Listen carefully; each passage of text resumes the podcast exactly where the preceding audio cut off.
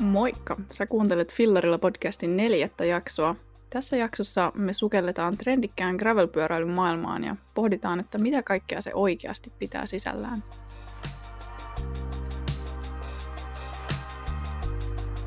Hei, ihan hullua. Tämä on jo neljäs jakso. Ja myöskin, toivottavasti sen huomaa, mä äänittelen tässä uudella mikillä. Mä oon äänittänyt näitä jaksoja ihan semmoisilla tavallisilla kuulokkeilla, kunnes mä onnistuin tuossa vähän aikaa sitten rikkomaan ne jotenkin se muoviosan siitä niin kuin pään yläpuolelta onnistuin napsauttamaan poikki. Ja sitten kun mä nousin vielä siitä koneen ääreltä vähän niin kuin suruissani ja suutuspäissäni, niin eiköhän se piuha sitten jäänyt mun jalkaa kiinni ja ne lenssit vielä lattialle. Mutta tosiaan nyt mennään uudella mikillä ja toivottavasti paremmalla äänenlaadulla. Tässä jaksossa puhutaan tosiaan gravelpyöräilystä – ja on ollut aika mielenkiintoista lähteä pohtimaan, että mitä kaikkea se gravelpyöräily oikeasti tarkoittaa ja miksi se on niin trendikästä just nyt. Mulla on tässä Google huutanut ja mä oon lukenut tosi paljon kaikkea, mitä mä oon vaan saanut käsiini. Ja mä oon tavallaan aika niin kuin kaukaakin lähtenyt käsittelemään tätä, niin kuin varmaan tuut kohta huomaamaan. Ja se johtuu ihan siitä, että mun mielestä tässä gravelissä on niin kyse niin paljon isommasta ilmiöstä kuin vaan hiekkatiepyöräilystä tai soratiepyöräilystä.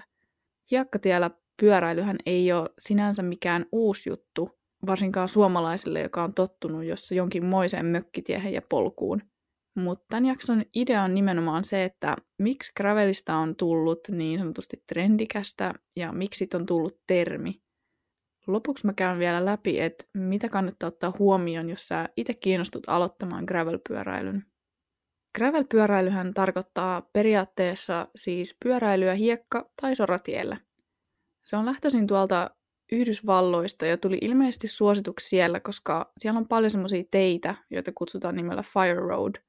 Ja tämä termi on mulle ihan vieras, mutta ilmeisesti siis nämä tiet on semmoisia, joiden on joko tarkoitus hidastaa metsäpaloja, että sieltä ympäriltä on raivattu kaikki ylimääräinen palava aines, ja silloin sitten tulee semmoinen niin fire break, eli se pysäyttää tai hidastaa sitä metsäpaloa. Ja toisaalta tämä Fire Road voi, myös olla semmoinen niin kuin tie, joka mahdollistaa sitten niinku palokunnan pääsyn syrjäseuduille sammuttamaan niitä paloja.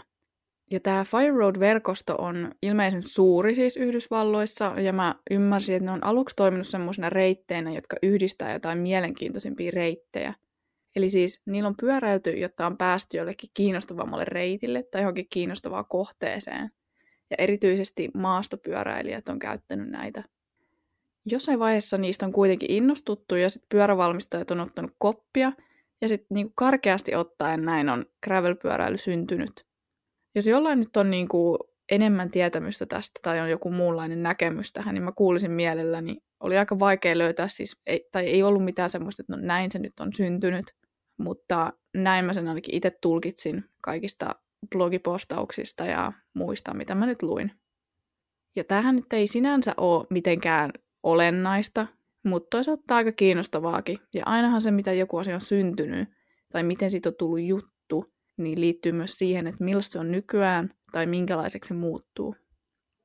Mä luin muuten yhtä semmoista blogipostausta, joka oli kirjoittanut joku amerikkalainen maastopyöräilyopettaja vuonna 2011. Ja häntä harmitti, että Fire Road Racing yhdistettiin maastopyöräilyyn. Et siinä artikkelissa hän toivoi, että olisipa nämä pyöräilyn niin kuin, tyylit selkeämmin jaoteltu. Esimerkiksi näin, että olisi maantiepyöräily, cyclocross, fire road racing ja sitten maastopyöräily. Ja nythän meillä on sitten niin gravel tämän fire road racingin niin kuin, tilalla. Tämä oli vaan tämmöinen mielenkiintoinen knoppifakta, tai en mä nyt tiedä, oliko tämä mikä fakta, mutta tämmöisen löysin. Tässä samanaikaisesti, kun gravel on tullut suosituksi, niin on saanut seurata ihan älyttömän suurta retkeily- ja seikkailubuumia – Retkeilyhän on tullut ihan hurjan suosituksi tässä jo useampien vuosien aikana. Mä epäilen, että ihmiset on kyllästynyt semmoiseen jatkuvaan stressiin ja kiireeseen töissä ja omassa arjessa. Koko ajan pitäisi suorittaa ja sitten suuri osa päivästä istutaan ja tuijotetaan jotain ruutua. Mun mielestä ainakin ihan luonnollista, että nyt vastapainoksi ihmiset hakeutuu luontoon ja erilaisten elämykseen pariin. Ja onhan se tutkittukin, että metsässä oleskelu laskee esimerkiksi sykettä ja verenpainetta. Ja nyt tässä samalla me ollaan hypätty semmoiseen niin kuin sosiaalisen median maailmaan, jossa me jaetaan kaikki meidän kokemukset muille. Ja esimerkiksi Instagram on varmaan osaltaan ollut vaikuttamassa siihen, kuinka paljon toi retkeilytrendi on levinnyt. Ja mun pointti tässä on, että mun mielestä tämä gravelpyöräilyn suosia on selitettävissä myös monen muun ilmiön kautta, ja ne on kaikki vaikuttanut siihen, miksi gravel on niin suosittua. Esimerkiksi juoksussa on tapahtunut tämä sama, ja nyt polkujuoksuhan on tosi suosittua ja trendikästä. Yksi ihan selkeä juttu, mikä gravelpyöräilyssä on mun mielestä olennaista, on, että sillä ei oikeasti ole ihan kauheasti tekemistä hiekkatiellä ajamisen kanssa.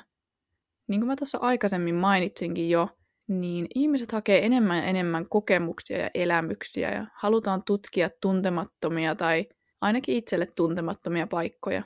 Halutaan seikkailla ja halutaan tuntea se vapaus, minkä pyöräily mahdollistaa.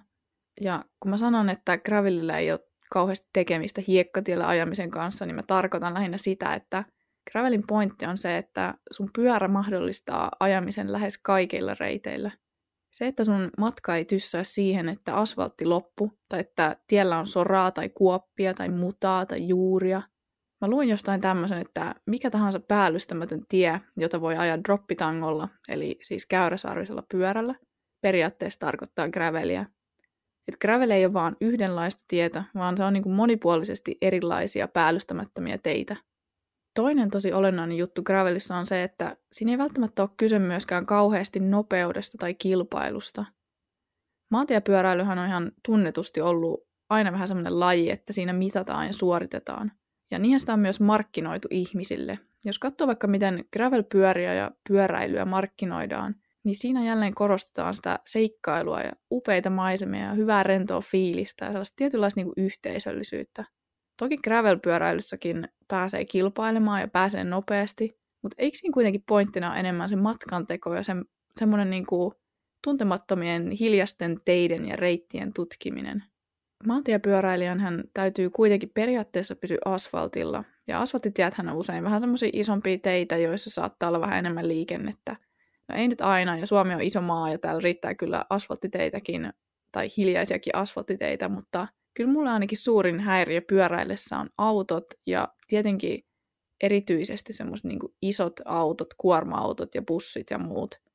Mä nautin tosi paljon semmoisista teistä, jossa ei autoista tarvi, tarvi paljon välittää ja mielellään ei ollenkaan. Se on ihan ultimaattinen vapaus ja tämmöisiä niin kuin graveltiet usein onkin. Ehkä gravelpyöräily on tavallaan tapa päästä lähemmäs luontoa ja sitä seikkailufiilistä ja mennä stressittömämpään ympäristöön – päästä kauemmas autoista ja kaupungin hälinästä ja kaikesta ylimääräisestä. Ja sekin tuli mieleen, että maantielenkkiä kun polkee, niin ei siinä välttämättä mitään kauhean kiinnostavaa edes tuu nähtyä matkan varrella.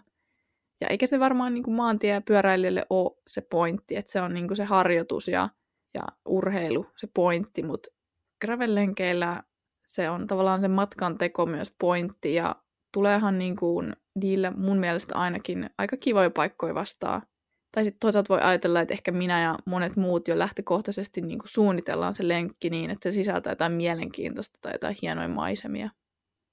Mun henkilökohtainen mielipide on ainakin se, että gravel-pyöräilyn ydin on se semmoinen niin erilaisten asioiden yhdistäminen. Että gravel-pyörä on semmoinen joka paikan höylä ja sillä ajaa melkein missä tahansa aina asfaltilta suhteellisen hyväkuntoiselle metsäpolulle – ei ole olemassa pyörää, joka olisi paras kaikessa ja pystyisi suoriutumaan kaikesta.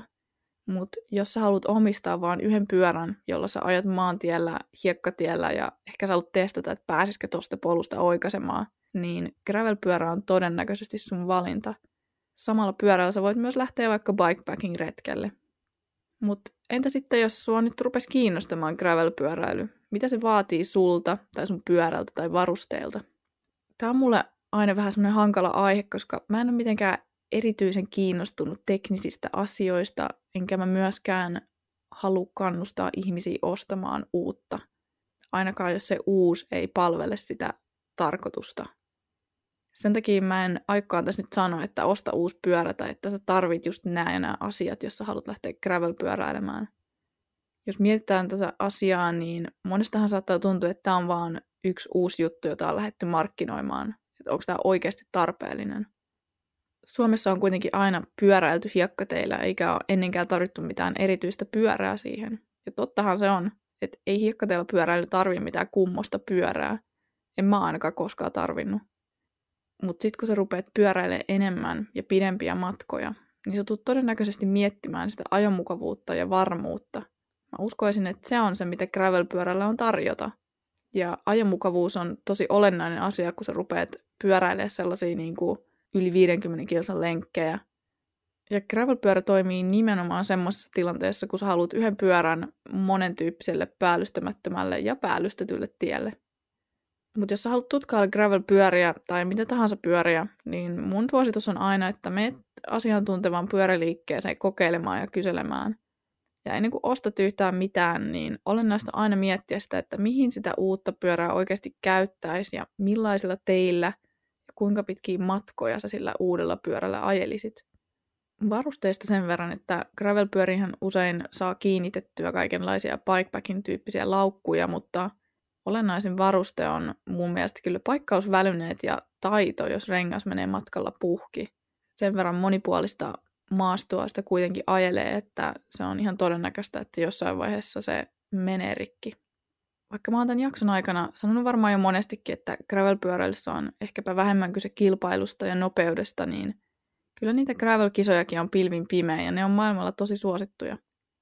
Suomessa gravel-pyöräilykisoja järkkäilee ainakin tämmöinen Nordic Gravel Series, ja tämän vuoden suunniteltuja kisoja on muun muassa Ruotsin pyhtäällä ja sitten on Fiskarsissa, Sipoossa, Isosyötteillä ja Saariselällä. Aika monipuolisesti näyttäisi näitä olevan, jos vaan pystyy, pystytään näitä järjestämään.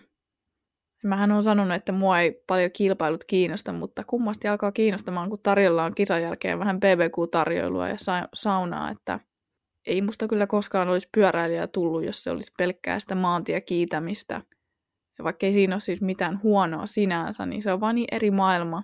Ja mua henkilökohtaisesti kiehtoo enemmän se seikkailullinen puoli siinä gravel-pyöräilyssä. Mä en koskaan itse osallistunut mihinkään kisoihin, mutta jotenkin mä voisin jopa kuvitella osallistuvani tällaisiin.